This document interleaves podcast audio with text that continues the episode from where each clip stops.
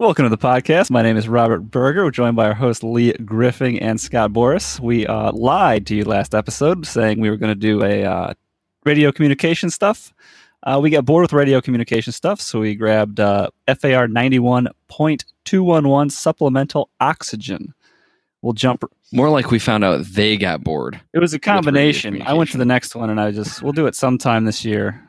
And this, Well, it does start to get a little repetitive. Yeah, we'll you're, do, you we have class Delta next week. We are sticking to that train, Yeah. but we abandon the uh, the radio stuff for now until we get some recordings of Scott and his plane. That'll make them more entertaining, I think. It will be good.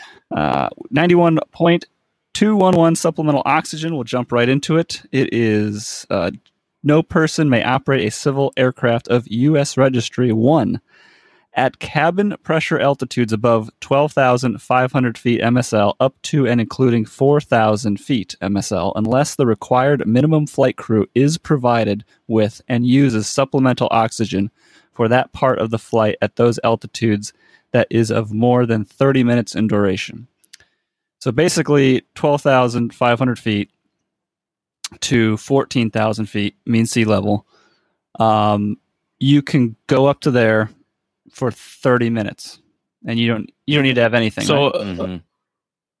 ab- Yep. above that, above that, you can just do whatever you you know, want. it right? gets into two there's No, there's more keep keep reading. Scott skimming reading. coming through here Oh, oh, oh, oh, oh, Yeah. okay. I thought this, I thought that was the danger zone.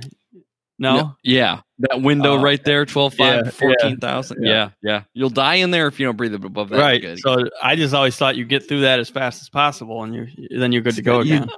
the 150 you just blast through that range real real quick Yeah. Oh yeah. Just Yep. Straight up. Have you- Yep. um have you guys ever gone and utilized this section where you've less than 30 minutes between that range without I have Leah- not. No, the only people really using this is uh, you know, somebody getting over a mountain range, maybe Alaska or something like that, in um parachute or yeah, Yeah. parachute skydiving. That's really what the reg is for, is for Really? skydivers, I believe. Go up, drop them, come right Well, they back down. probably.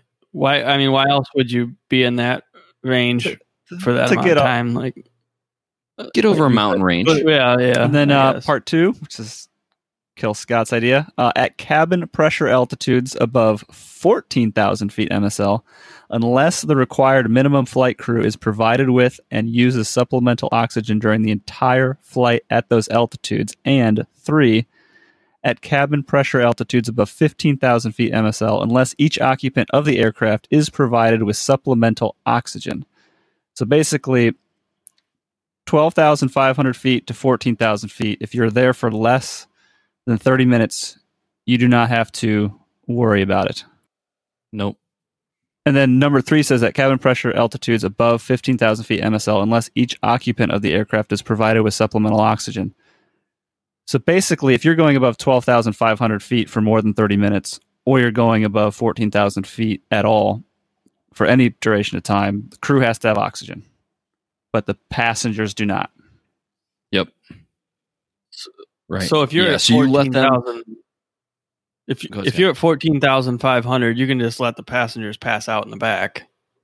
Yeah, and that, that's the, that's the way to think about it. So think about you know back in the day, kind of when these rules came out, you're talking Piper Navajo or something like that, cabin class Yeah. aircraft that's unpressurized that can this turbocharged, so it can go up to these altitudes and it, it can cruise really well in this altitude range. You need it. You need the out. You need the oxygen as a crew member for your 30 minutes above 12.5, and then uh, well that gets into 135 regs maybe, but uh, you got your oxygen on after 30 minutes above 12.5. At 14, you need it all the time. Let the passengers pass out in the back. There's passengers. So you Wake want up to when stay they at get passengers are going to Yeah. pass out And, yeah, wake between up. 14,000 and 15,000 feet unless they have some sort No, of underlying no, medical know. condition. Yeah, I was Oh yeah? Yeah. Oh yeah. Oh no, they're passing out. They're going to sleep. They're going No, to sleep. I don't they're getting tired. that. They're going to sleep. Yeah. Half the height of Mount Everest. This is like you give them one beer, they're going to sleep.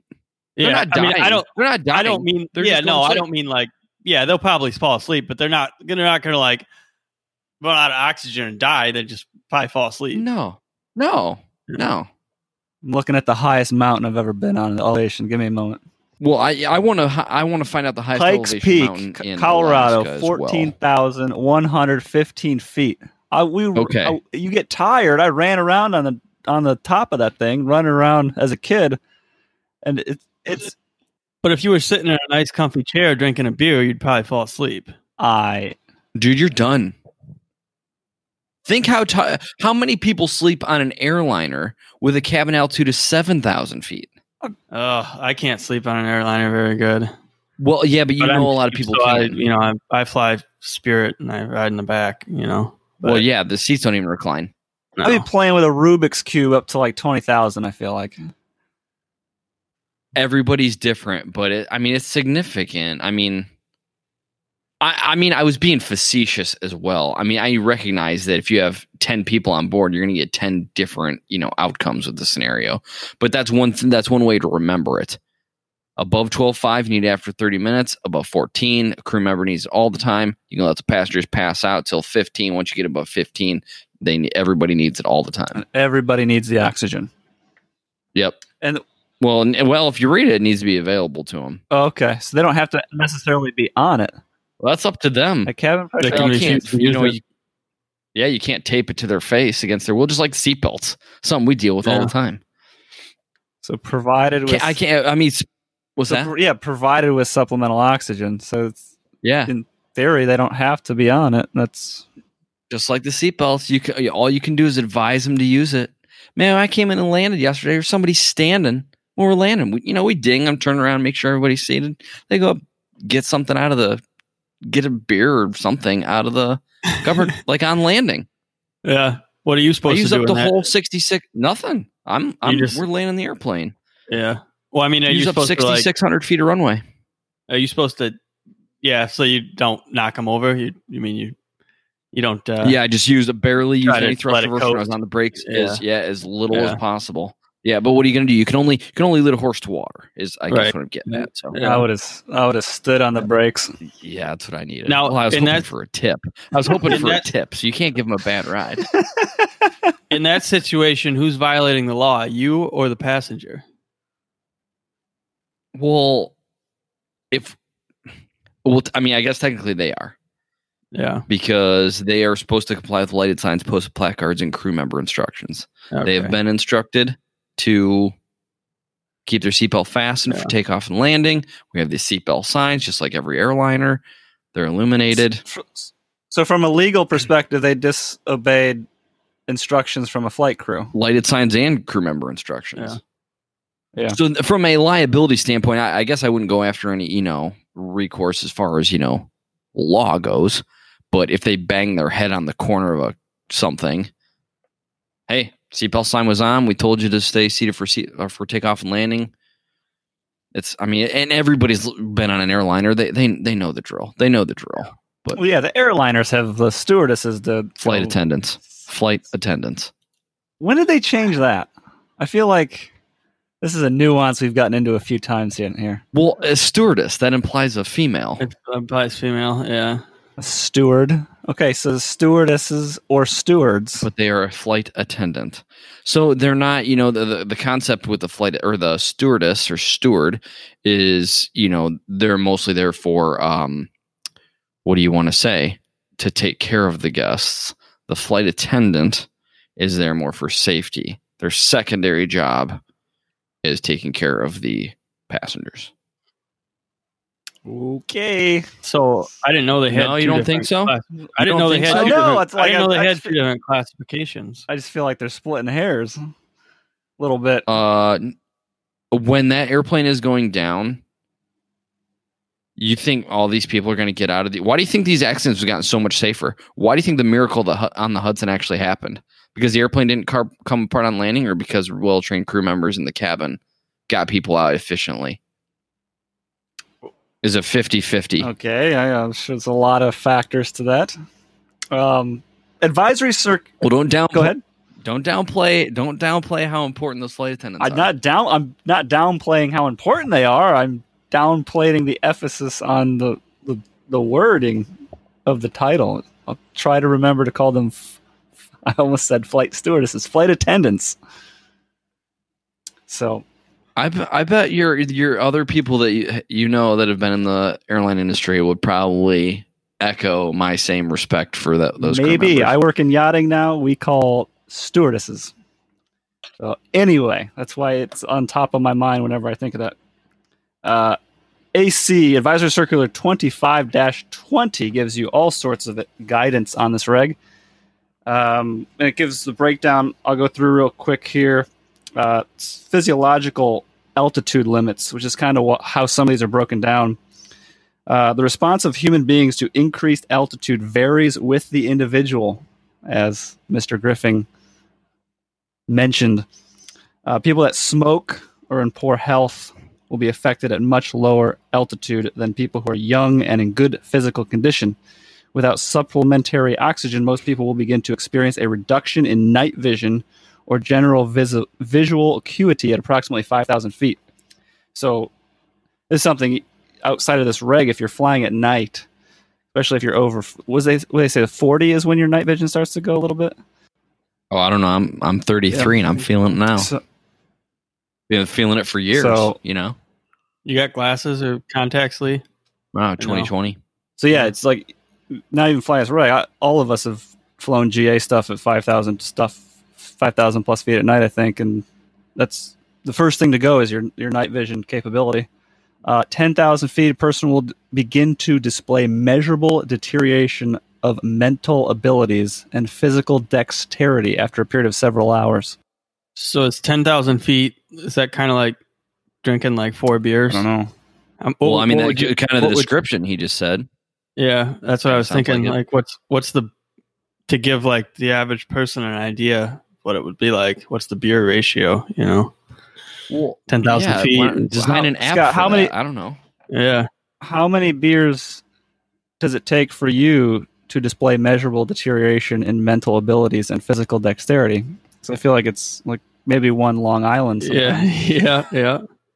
Well, in my younger days, you know, I could drink a six pack and I'd be fine. Now, if I drink a six pack, I'm probably shouldn't be. uh Probably, probably buzzed. You know? It's about time to put this plane down after that. yeah, yeah, packs. yeah. But if I drink it, you know, if I was if I was twenty, you know, if I was twenty two and I drank a six pack, like I wouldn't know much difference between that and sober. But now, if I drink six pack, man, I shouldn't be operating anything. That's yeah, for that was that was a lunch break in your early twenties. Yeah. Oh yeah. It was. We, we worked at the same place. We go to lunch and drink a six pack. At 18,000 feet, the mental deterioration may result in unconsciousness. So even for the normal person, they're saying unconsciousness starts at like 18,000 feet. Right. Which, if we br- go back to you know previous episodes, at eighteen thousand feet, half of the atmosphere is below you. Yes. That's why at fourteen thousand feet, that's not that far off. Yep. It's a it's a dispropor it's it's a it's a nonlinear rate in in the amount of um I guess pressure and and I, well it's more about the pressure than the actual ox- level of oxygen, but so at fourteen thousand feet, you can see how people are going to be getting sleepy yeah. you know w- most people are used to how they feel on an airliner and uh that's cabin pressure altitude of 7000 feet so we're talking twice that Do people get tired on airliners? I don't feel like I've felt this ever. yeah, I don't. well i don't want to say that, that that the average i well i guess i would say the average people probably do I just flew Probably recently, sleep. and man, it was bouncy the entire way. And there was a kid screaming in front of me and a kid screaming behind me, and there was no way I was going to sleep. You could have taken me up to 18 a- 18,000 Yeah. and I'd have been well awake. yeah but that you're those are variables i'm talking Yeah. about just Right. the, No, the I know. context Yeah. of just the the oxygen the pressure the pressure altitude that effect on you if you're sitting in a serene cabin with Oh, yeah, wi-fi First class and you or private. well I, you're- no i'm talking even better than that i'm talking you go get on a private jet or in a, Right. a navajo like i talked about you're unpressurized sitting at 14000 feet just humming along just the Mhm. hum of those you know two piston engines out there Woo, it's you're gonna go out That's a lot different than A36 on Allegiant. A hundred percent. A hundred percent. yeah, yeah, 100%. yeah, yeah. Whatever the whatever the last row is on Allegiant or Spirit or Frontier. All right. Uh, so yeah, 18,000 feet. um, mental deterioration, uh, unconsciousness, uh, time of useful consciousness, TUC, TUC, is generally about 15 minutes, I guess, for the normal person. At 25,000 feet, the TUC, which stands for what? Time of useful consciousness. Yes, Mr. Griffin got it. Do I get a gold star? Yep, gold star. I did Uh, not know that. Even the after tuck you for said it, most—he just explained it. I know. Yeah, that's what I'm saying. I don't think it's pronounced tuck for most people, but I No, like no, I like to say no. tuck. The Okay. tuck for, for most people is about uh, three to ten minutes at twenty five thousand feet. Uh, at altitudes above twenty five thousand feet, the tuck dis- decreases very rapidly, becoming only a few seconds at forty thousand feet. Uh, if a person is breathing 100% oxygen, however, the partial pressure of oxygen in the lungs at 34,000 feet altitude is the same as that for a person breathing air at sea level, which I will spare you the partial pressure explanation, which I do know because Lee does Lee gets upset when I bring up scuba diving stuff on the show. So I'll Oh, go ahead. I mean, I would like to be educated. No, no. If you can do a concise. I uh I was gonna make more notes about it and I didn't get time. And I think I can do it, but I'm probably gonna butcher it. So Well, butchering is okay. We're not. I mean, yeah, well basically partial pressure of oxygen. go. If you go you I think it's twenty one percent oxygen is the roughly is the amount of oxygen that's in the air. Oh, okay, I- yeah. Every cubic foot of air is twenty one percent oxygen. Yeah, yeah, yeah, okay, Yeah, I mean yeah. whoever, yeah, At anything. sea level, or or does that? Uh, uh, that- in the in the level. atmosphere Yeah. of the Earth. No, in the atmosphere of the Earth. Because what less oxygen as you go Well, it's higher. different. It's different at different altitudes. Yeah, your partial pressure goes down. Um, basically, that same Okay. twenty one percent at eighteen thousand feet is you're going to be getting half of the amount of oxygen on the same breath. Um, so your partial pressure of oxygen, let's r- just round, let's say it's 20% oxygen. So your partial pressure of oxygen at 18,000 feet would be 10% if we were, you know, or 10.5% would be 20, half of 21%, uh, roughly. And then as you go up, so with like diving, you are worrying about the opposite. You're worrying about oxygen toxicity with your gas mix. If you bump your gas mix up to like 40%, and then you, you're limited on how deep you can go because it's the opposite effect. Because at 1.4 or no, 1.6% partial or 1.6 partial pressure of oxygen, you get oxygen toxicity in, in the majority of healthy adults, and you basically go into seizures. And unless somebody's around you to save you, you're dead. So this is the opposite uh-huh. going up. You're losing that partial pressure, and it becomes less and less. So I didn't find much. It, we studied all this stuff when we learned how to fly. I didn't know what they were talking about. So if you are interested in that, the like the scuba diving, look it up under scuba diving. You'll find a ton of information on how that works. Was that was that a decent enough explanation? Yeah, I mean, I guess the only thing I I would think is is I kind of misspoke a little bit ago, but I mean the, the overall amount of oxygen to nitrogen and all the other elements mm-hmm. that are in the oxygen aren't those pretty much present equally throughout the varying altitudes of the atmosphere? Yes. So with each breath, wouldn't you still be getting 20% composition? You're It- just it- getting it's twenty percent. less. That twenty percent, that partial pressure is because it's pressure. It's not about the actual amount of each individual gas. It's about the amount that you're taking in with each breath Yeah, of total volume. each of breath- total volume. yeah. Each breath, you're basically taking in half of the oxygen molecules versus a breath So, at sea level. Yeah. So you're taking in yeah. But if it's if it's 20% oxygen at sea level, it's not it's still 20% oxygen, it's still twenty percent oxygen up there. Yeah. So if you like, but so let's you're just taking in half as much. we're gonna go deep here, Lee. All right, bear with me. yeah, let's go Okay. let's go You deep. got ten meters down underwater. Um, Yeah, 10 meters, salt water. It's 30 feet. technically a This difference. is this is a flying podcast, but 30 not a well, scuba diving uh, podcast. for for example purposes. So you basically hit you double your atmosphere at 33 feet, 10 meters down. So if you're just breathing straight gas off your normal tank, like you didn't mix with the gas levels at all, you it's like you are taking two breaths worth of air every breath. So you have a 40 you're if if you stay at that level for a little bit, you're going your body's going to be loaded up with oxygen um, at partial pressure of uh, 42 or no 0.42 0.42 it's like 42 it's as if you were breathing a gas mix at 42% oxygen at the surface you're getting twice that amount of oxygen molecules where when you're going up to So I guess what I don't understand though. So so here's the thing though. So um, tie this back. I mean, do you kind of want to close that up? Because my my question is, let me let me kind of tell you what my question is.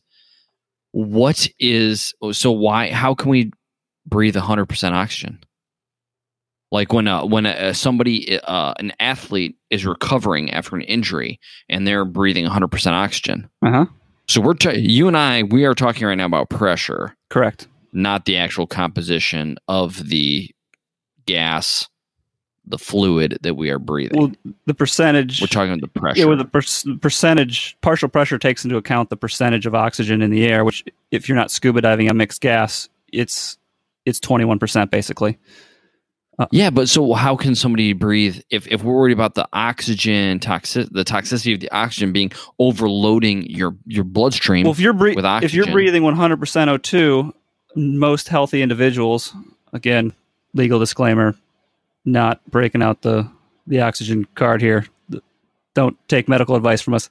Um, most people can breathe 100% oxygen, uh, even at sea level, because the partial Uh-huh. pressure of oxygen is going to be 100% if you're breathing, or just going to be 1.0, I believe, at sea level that would make sense. um, where 1.6% partial pressure of oxygen is where most people experience acute oxygen toxicity and will go into seizure. Um, Okay. And that obviously compounds once you go once the pressure goes higher because you you're dealing with the percentage of the fluid that you are breathing. once you go higher, like if you were breathing 100% oxygen um, at 18,000 feet cabin altitude pressure, um, the partial pressure of oxygen you would be breathing would be uh, 0.5.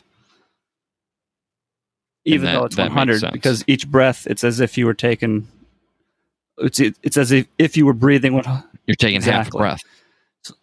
Yeah, because of the pressure, not the composition of the fluid you're breathing. So like if you're on 100% oxygen, like you're doing really technical dives, you need decompression stuff I won't get into, but you basically sometimes you breathe on the way up 100% oxygen, but you do it very shallow, like 15 feet. Um, because if you if you're breathing 100% oxygen below, I think it's like 20 feet, you're gonna your partial pressure of oxygen is gonna you have seizures. So th- yeah. When you're in a when you're in an airplane that that has oxygen, what percentage of oxygen are you getting? should Um, what you know, aviation this one most people don't know and it's very hard to come across i mean you probably have to dig into advisory circulars to find it but um, aviation oxygen is 99.5% pure Okay. oxygen really so like the, if the if an airliner depressurizes and the masks drop down and you put the mask on your face, you breathe in ninety nine point five percent oxygen. That is probably because that is a chemically generated oxygen i don't know what that one is that's there aren't big oxygen tanks So that's chemically chemically, generated. generated. when they need it. It's not stored on the airplane. no Okay, it is I didn't not know that. I just, I just assumed they had oxygen tanks on the plane. ours up front is is in a bottle for lack of a better term it is a Yeah. pre-pressurized with oxygen that's 99.5 but the uh, all the over overhead mass that drop down in emergency that's chemically generated and so what you're doing when they tell you to pull down on the tube that is actually pulling a pin that starts the chemical Hmm. uh, the chemical I didn't generator know that. I didn't know Yep. that. Uh, the airplane I'm flying now, it it does have a full system um, oxygen bottle, basically that the crew shares and the passengers would share. But on commercial airliners, it's an oxygen generator. Chemical What generates? oxygen generator. What sort of chem? You, you may not know this, but what what chemical reaction do they? You don't know.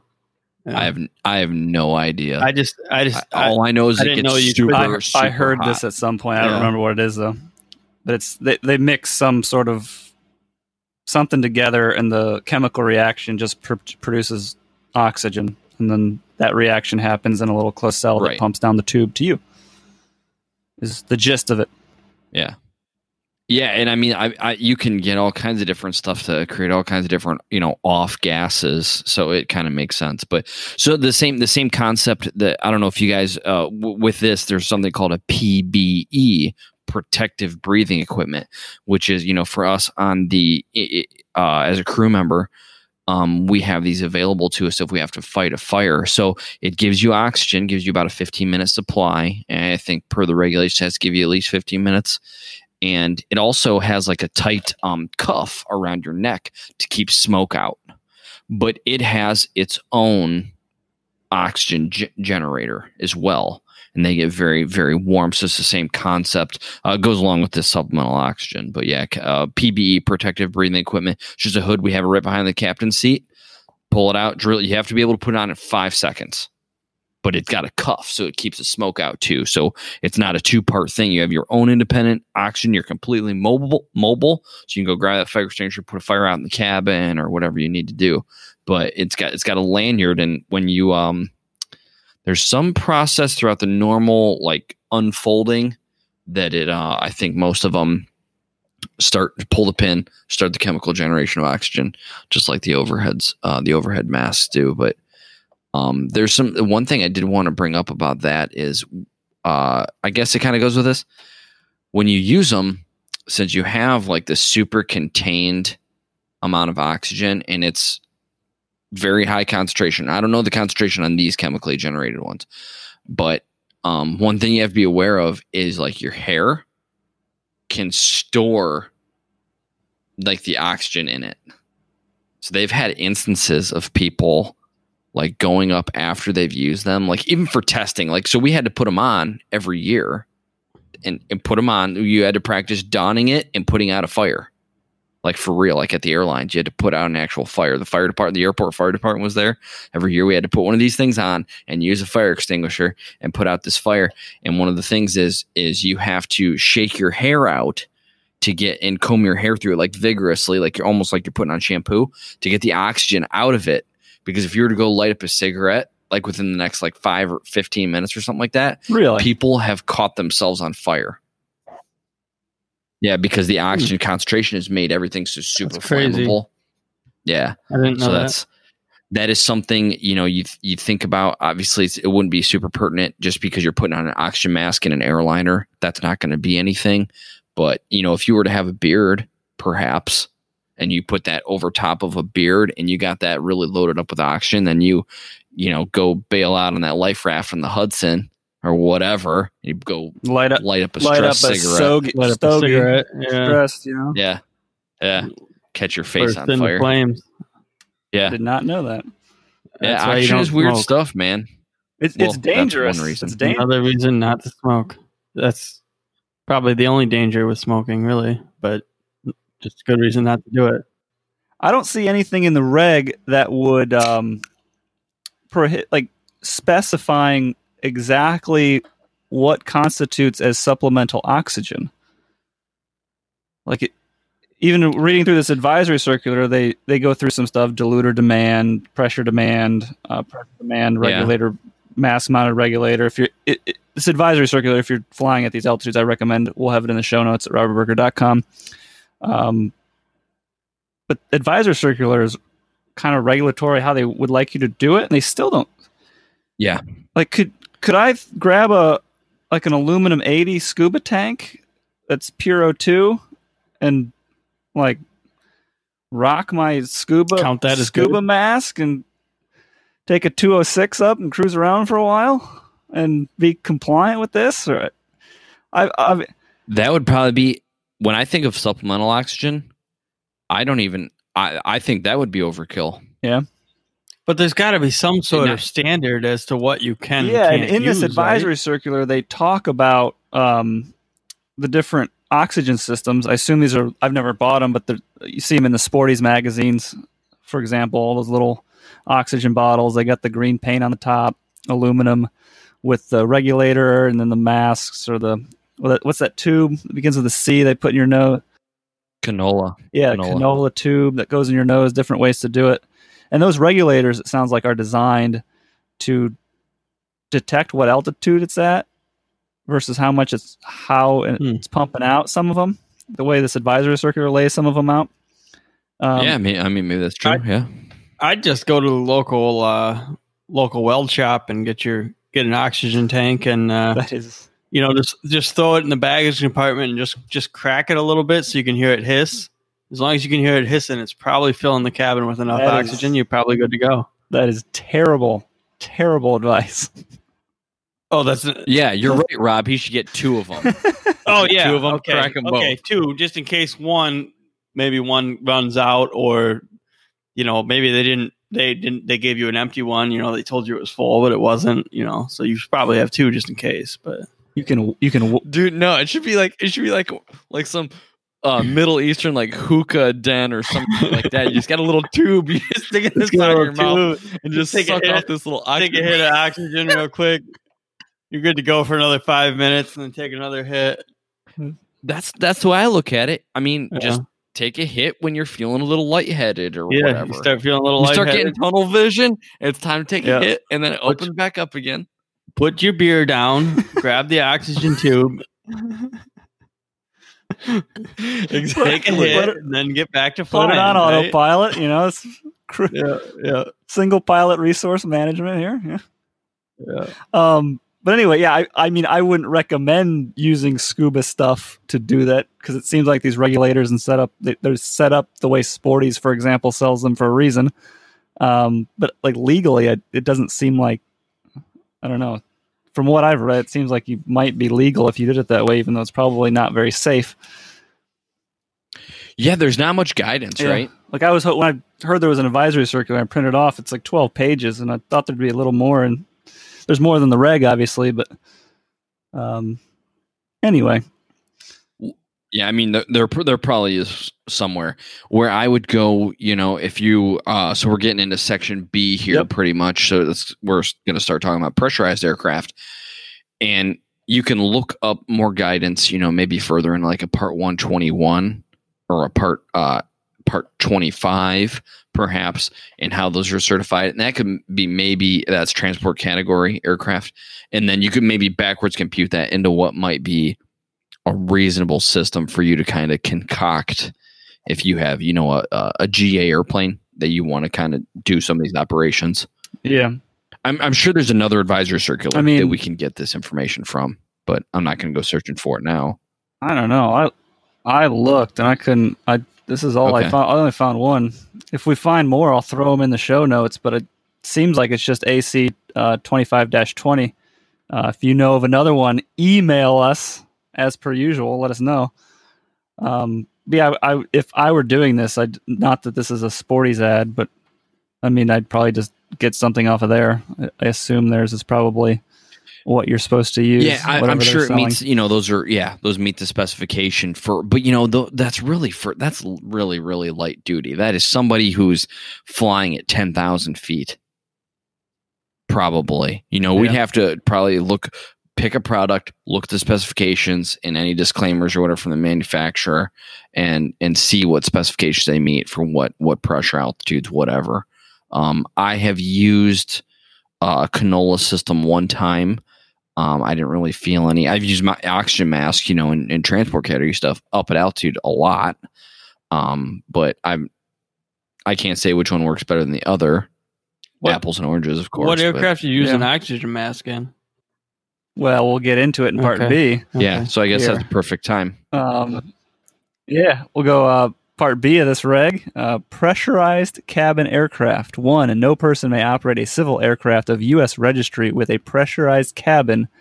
Uh, first I is at flight altitudes above flight level 250 unless at least a 10 minute supply of supplemental oxygen in addition to any oxygen required to satisfy paragraph A of this section is available for each occupant of the aircraft for use in the event that a descent is necessitated by loss of cabin pressurization.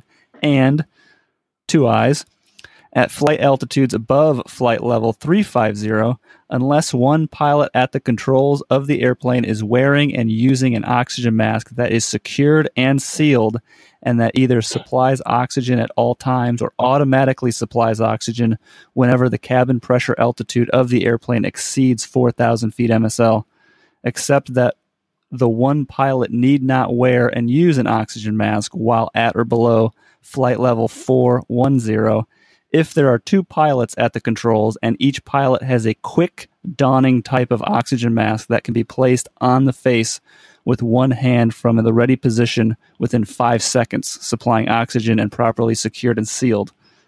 Uh, so that's basically if somebody goes to the bathroom and you're above um, 30, 35. what is it, Lee? 35. Flight level Yeah, 350. Flight, le- flight level 350, which is 35,000 feet for, for the most part. Um, you've got to have the mask on, Uh, right? yeah. If somebody, yeah, somebody leaves their station. Yep. You got to have it on. Really, even if you're in I a assume you guys have the quick donning ones. So, uh, s- what, uh, Rob, go ahead first. I assume you have the quick donning ones because that, if you have two pilots with the quick donning ones below f- uh, flight level 410, 41,000 feet, then you can just, you don't have to be wearing them constantly if both people are Right. up there. Yeah. So- So I, I haven't flown anything transport category that doesn't have quick donning. So if you're in a uh, a two crew situation and uh, you're in a pressurized aircraft and somebody goes to the bathroom, you have to put your your oxygen mask on. by regulation, yes. If you're above flight level About 350. 35, Yep. Do they always do that? No. Okay, I was gonna That's- say it. Doesn't, it just doesn't seem like something that people would do.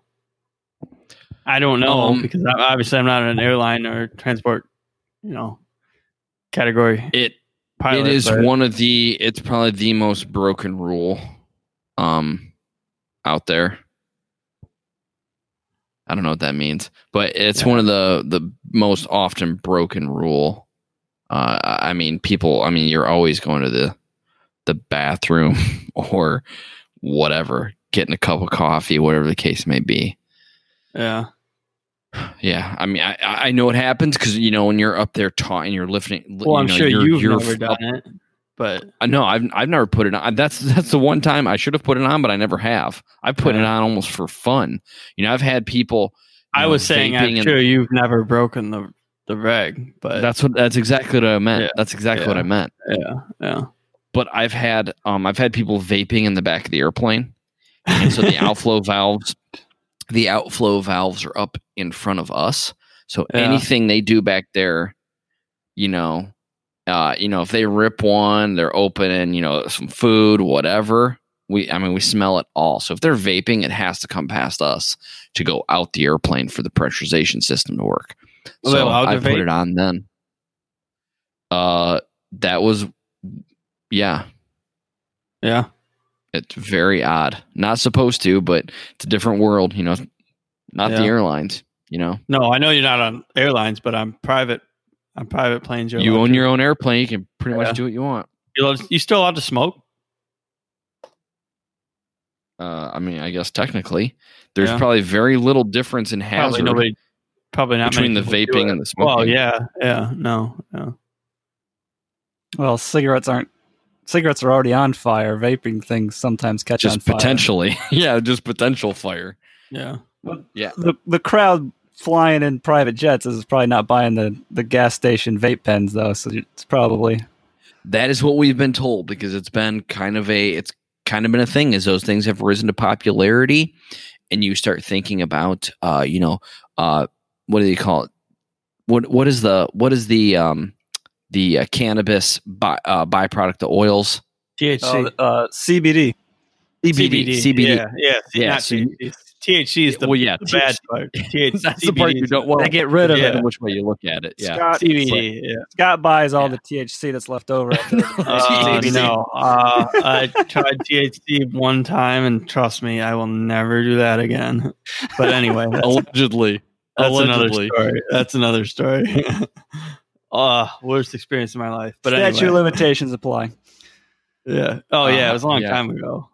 Oh right, okay, well good. And actually, I got it from a state that it was legal in. So, Oh, all right. and you used it in that state, and uh, yes, I did not right? take it back with me and then use it, but Right. it was more like one of those things where like, oh, that's legal here. I'm gonna I'm gonna try that. yeah. Don't do it. If you've never done it, don't don't. It is the worst experience you'll ever experience in your entire life. it is awful, just god awful. But anyway, we're getting we're getting sidetracked here. But That's all right. That's all right. This is supposed to be educational. I, I don't know how many. I don't know how many more people- ways than you one. know, but it was like, well, you know, one of those things. It's like, oh, that's legal here. Well, I'm, and I don't. I was. I've never smoked anything in my life, so it wasn't some. It wasn't something you eat. You know. So I was like, all you gotta do is, I guess, eat this little gummy thing, like, and then I relax. Like it was. It was like it was called like Relaxol or something. I don't. I don't remember the name or something like that. It was like, oh, I gotta just eat this gummy and I'm gonna feel relaxed. Like whatever, it's legal So here. did- I'm gonna eat Did it. you did you feel Hell relaxed? no. oh no. God what did no. what? Tell, so tell me what the side effects it, were. it, it, it, I was so anxious and panicked and paranoid about everything. Like I thought I was dying. Like I was, I seriously wanted to go to the hospital. Like, oh, I did. Like I, wa- I was like, I thought I was like, I, I thought I was dying.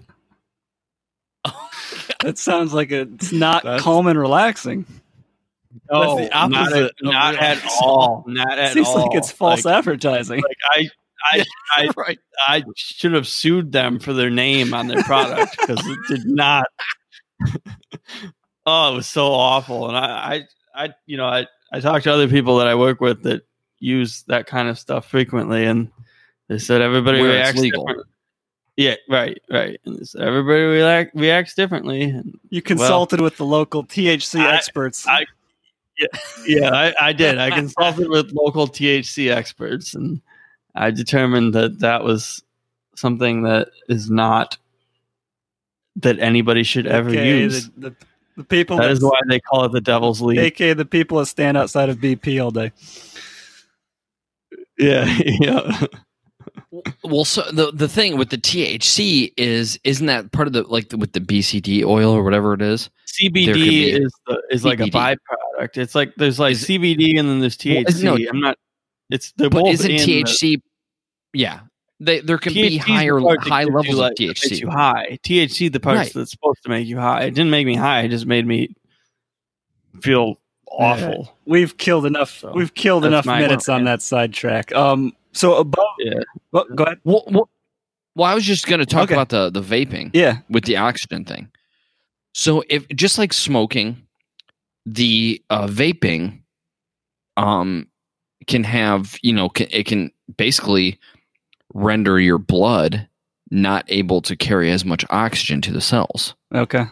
oxygen to the brain, all that sort of thing. That's half the reason why smoking in airplanes is bad. It's not the fire hazard; it's the fact that if the if you you know back in the 60s you know you get we all know that these airplanes back then had had ashtrays Scott's yours has You know. ashtrays in the door panel. Oh right? yeah, my my plane has Right. ashtrays. Yep. Yeah i bet yours did too rob Yeah, i bet yours did too I I you had them uh. They replaced all Well, the maybe- interior. So yeah probably Oh, okay. had the, mine didn't. I, I, don't just think. I I just uh putted out a uh, 175 that had cigarettes in the ashtray still. I had to clean the cigarettes and ashes out of the, wow the ashtray. well i mean what a waste don't i, know mean how that's a, they that- were, it's almost the perfect size for little minis little like vodka minis Y- why would you put true. cigarettes yeah, in there You put put little vodka minis in there instead of cigarettes. But oh, yeah I Perfect. I listed those ashtrays on eBay because I put out the Uh-huh. whole plane. I sell every part, and Uh-huh. people people bought the ashtrays. So I don't know if people are using them or if they're I think they crack and they need to be replaced, or maybe. or if they're putting them in there just to to fill the hole. That you know, I I don't know. But I yeah the sold one i fly it's got holes there where the ashtrays were Yeah. There's Well, holes. maybe somebody somebody just maybe somebody just wanted to fill the hole is what I was thinking, or maybe somebody's still smoking in their plane. I don't know. Spit. Somebody bought them. Yeah, well, I mean, it's you can still like put put you know spit out your gum, put in a wrapper, and stick it in. There. Well, yeah, I suppose. Yeah. I mean, because most, I mean, it's not like we have trash cans otherwise, you know. So for those little No. things, but I guess that's that's the main thing is like with the smoking, it takes up room in your blood where the oxygen would be. And over time, you know, you build up kind of a, a lack of uh, oxygen in the blood. And so that's that's kind of a thing that happens with the um, with the vaping. And so then there's kind of been talk at my company about okay, if you're using CBD oil but you're not using a high quality one and there's a high level of THC, are we up there getting high? Right? We don't know. Yeah, you don't know. So now we're at a cabin altitude. So we came uh, we came down where I am right now. We came down forty five thousand feet. We had a cabin altitude of seven thousand one hundred feet. So you have that going against you. You know, so I'm from basically sea level, so that's what I'm conditioned to. And so sea level, we're at seventy one hundred feet, and now we have somebody vaping. So there's a little bit more less uh, availability of oxygen in the blood, and now we have some THC concentration possibly because we don't know. All You that stuff's being you don't pumped know. straight It- into the cockpit from the sounds of it. Base it has to go past us because the outflow valves are up front. In most airliners, the outflow valves are in the back. You know, but for us and the couple uh, smaller GA aircraft that I've flown in the transport category that are pressurized, the outflow valves are up front. So it's weird. It's just something, just something to think about. I don't know how we kind of No, got it's interesting. tangent, Uh, It's weird. I did not know that the out- I assume they'd be in the back. Like just automotive, I know they're usually in the back because the air conditioning vents are in the front, and it pushes through the car. But yeah, Well, I mean, yeah, just when you're th- talking about flow like that, it doesn't really matter where they are. Yeah, the airplane is going forward through the air, but it doesn't matter where the Yeah. vents are. You know what I mean? Just like just like the Ram air scoop is in the back of the airplane. You know, on even on on uh, a small light GA airplanes, there's a scoop back there. It doesn't have a problem pushing air forward to come out the forward vents in the airplane. You know what I mean? It's just fluid Yeah. dynamics, I guess, kind of. so above know, flight level four one zero, do both pilots have to be have oxygen masks on, or just one? That's an ex- interesting point. You would have to go to part 121, uh, part 135 to figure out that answer. I don't know the answer off the top of my head. That's never been a consideration in the 121 flying I've done or the Okay. 135 flying. Um, everything's quick donning, but the way you read this right here makes it sound like it, you know you're you're not meeting you're not meeting or, or they pretty much quit talking about things after 41 Yeah, kind of like Scott's point earlier, like, oh, after 41, I'm good. You Yeah. know, Yeah. don't need oxygen at all. Basically, I mean, Yep. But there's got to be something. I know there's a lot of regs. You know, I fly an airplane that happens to have a very high service ceiling and um, 51,000 feet.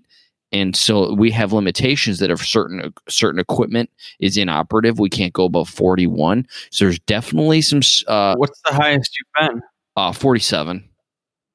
47. But uh Well, if you can't go to if you can't go to forty one, why have you been to forty seven? Well, if you're donning oxygen mask, you can. No, we can go to it's it's not a thing. That's the thing is we I don't know. It has never been conveyed to me that above 41 somebody has to wear it.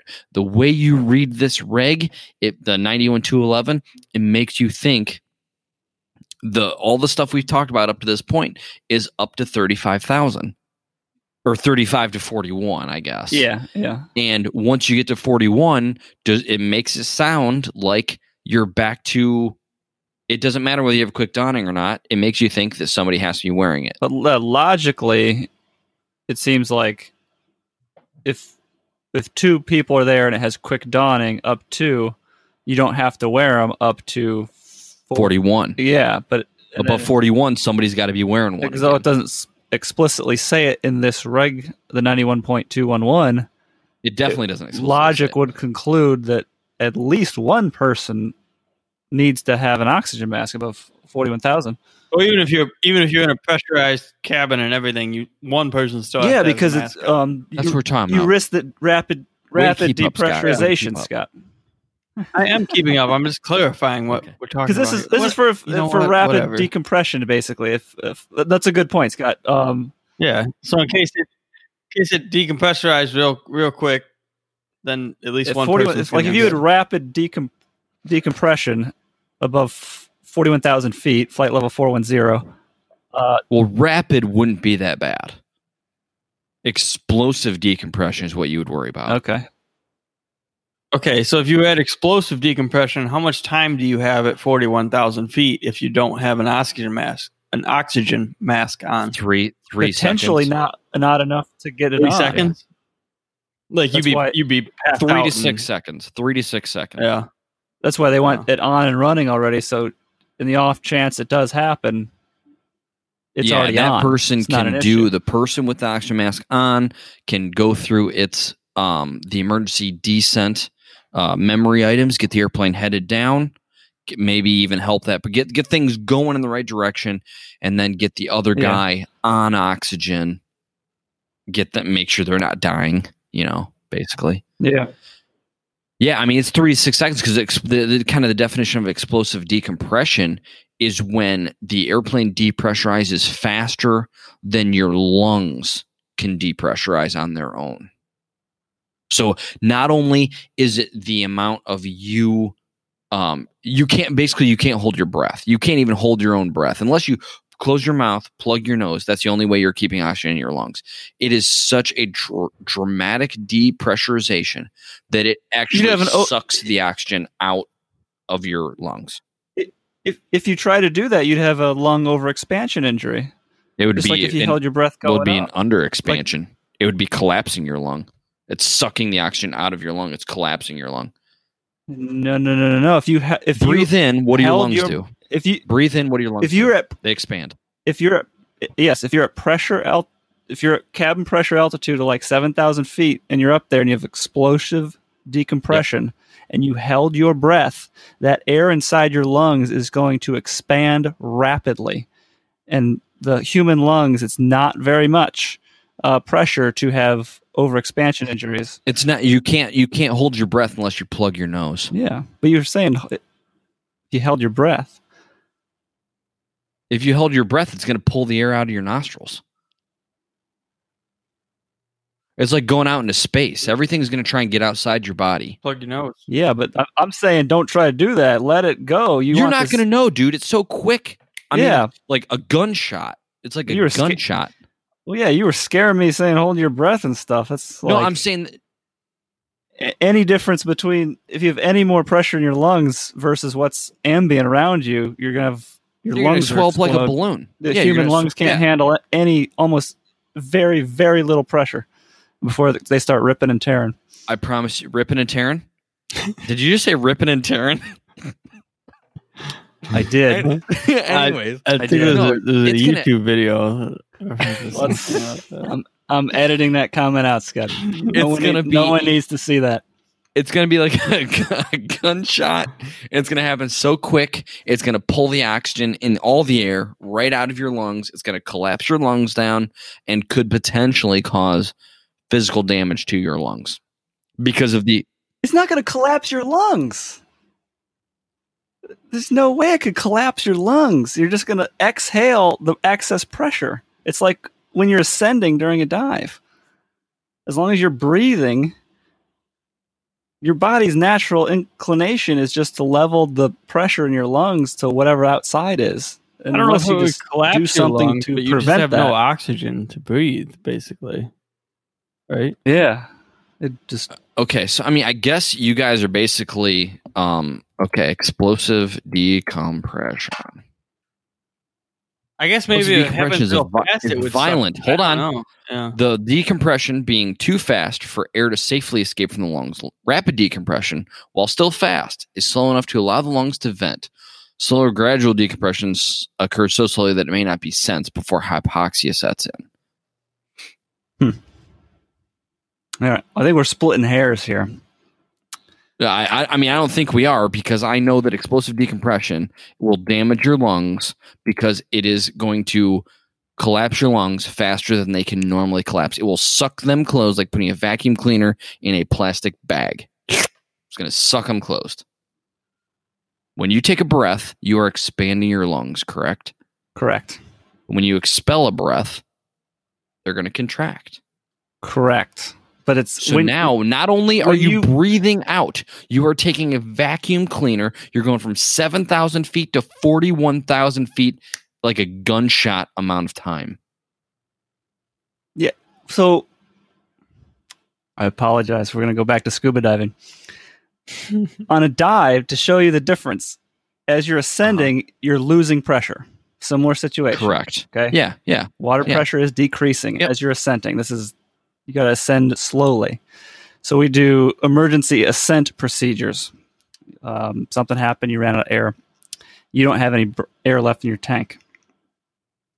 When you are ascending, it is a freaky sensation where you can actually, depending on what dive agency you're training under and, and what level of certification you're going for, you'll do this, where the instructor will have you in semi-controlled environment um, ascend slowly, um, and the entire time you're ascending, it is the biggest exhale you've ever experienced. Like you've got the time it takes you know to slowly ascend back to the surface. Your mind tells you you can't just exhale the whole time and still have breath at the end, but you do because the uh, the pressure at depth is high, and then you're going it's less and less, and that air is just continually expanding out of your lungs all the way up. Or if you had rapid decompression, I don't know why it'd be any different in in that situation. Your your air, your breath is just going to be constant. There's going to be so much air just expanding in your lungs. You got to let it out. So it's not it's not the same as exhaling, like when there's no pressure variation going on around you. Does that make sense? I, I guess I don't. I you lost me. I guess at the pressure variation Like- around you. the the reason you gotta you're exhaling is because the pressure in your lungs is higher than what's around you. So it's the same up in the air if you had rapid decompression or explosive decompression. You're just you're letting that high higher pressure air that's in your lungs compared to what's around you now out. It's not Are you pushing? Are you? Are you? Do you feel like you're actually like using the muscles or your lungs to push it out? No it's just you, it's just a it's just just, a normal open, breath kind of. out.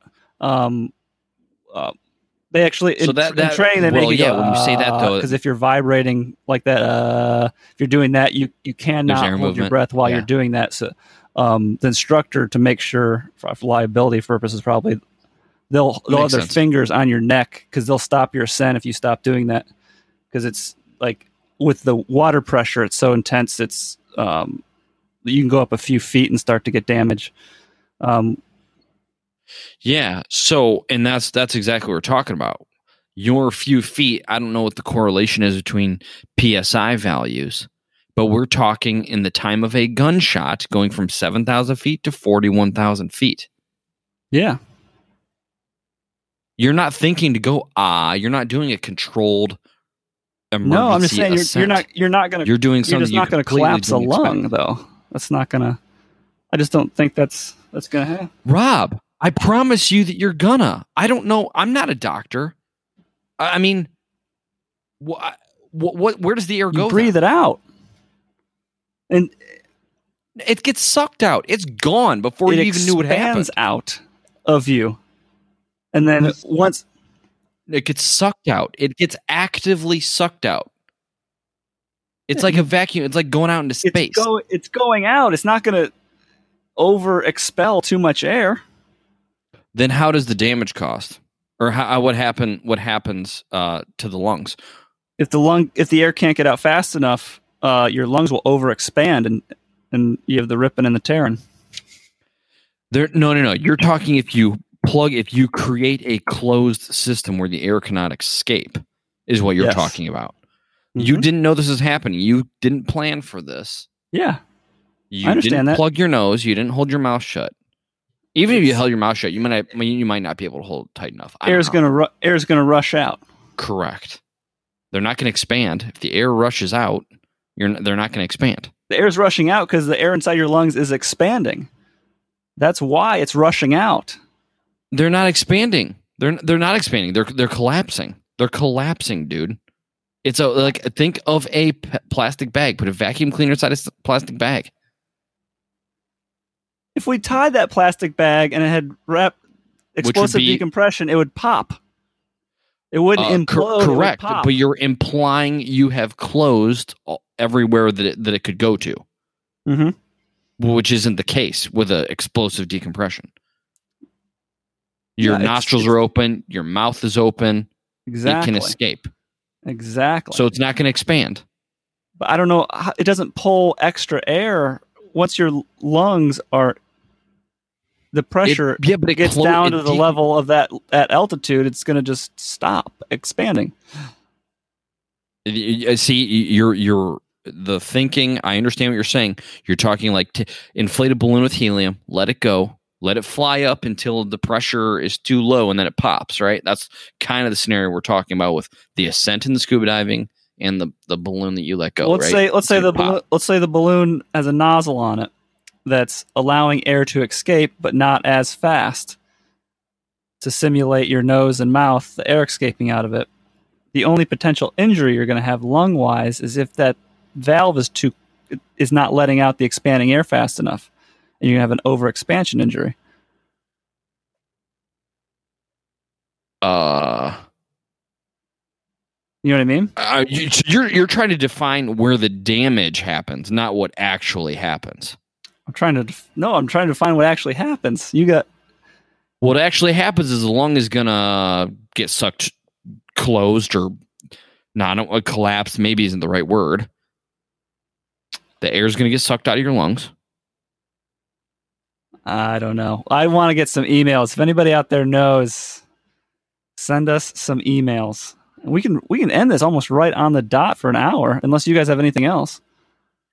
Um, I mean, I think I think we covered it. As long as you know, yeah, the crew member stays. Uh, if there's two crew members, you're above 35. Somebody's got to be in the oxygen mask, unless you got quick donning. Yep. Um, above 41, we kind of come came up with a little bit of a uh, a gray area because they don't really elaborate to tell you whether somebody needs to be on the mask or not. But we're kind of using common sense, I think, right? To Yeah. it makes sense that that would put you back to in the realm that somebody needs to be back on it again Yeah. above 41 even if it's quick donning One should conclude that. Yeah. Yeah and so we'd have to dig somewhere you know in another advisor circular or part 121 or part 135 or part 25 even to um figure out figure out really kind of what where the the uh, intention you know of of this reg is Yeah. um, I would wear it if I was above that, just just in case. I feel like. I, I just never have and that's that's never been conveyed to me you know in that way you know i've spent a lot of time you know uh, at these altitudes above these altitudes just never been conveyed that way which really raises good a good question you know being at a couple different airlines and all that stuff Yeah. it's a really really good point Yep. All right. Uh, show notes, robertberger.com. Uh, I'm not sure what episode number this is going to be. We will email us, F-A-R-A-I-M at robertberger.com, B-E-R-G-E-R. Mr. Griffing is F-A-R-A-I-M at leegriffing.com, G-R-I-F-F-I-N-G. And Scott is F-A-R-A-I-M at scottbores.com, B-O-R-E-S please uh, subscribe, rate in iTunes, give us a review, all that good stuff. We appreciate you guys here. Audience is, is growing beyond what our expectations were at this point. So we thank you guys for that. And we will be back next week for Class Delta Airspace. And if you were just dying for that radio stuff uh, that we skipped, uh, we do apologize. Uh, we will probably get to that at some point uh, this year. Um, that's it. Take care. Thanks for listening. thanks guys Thanks.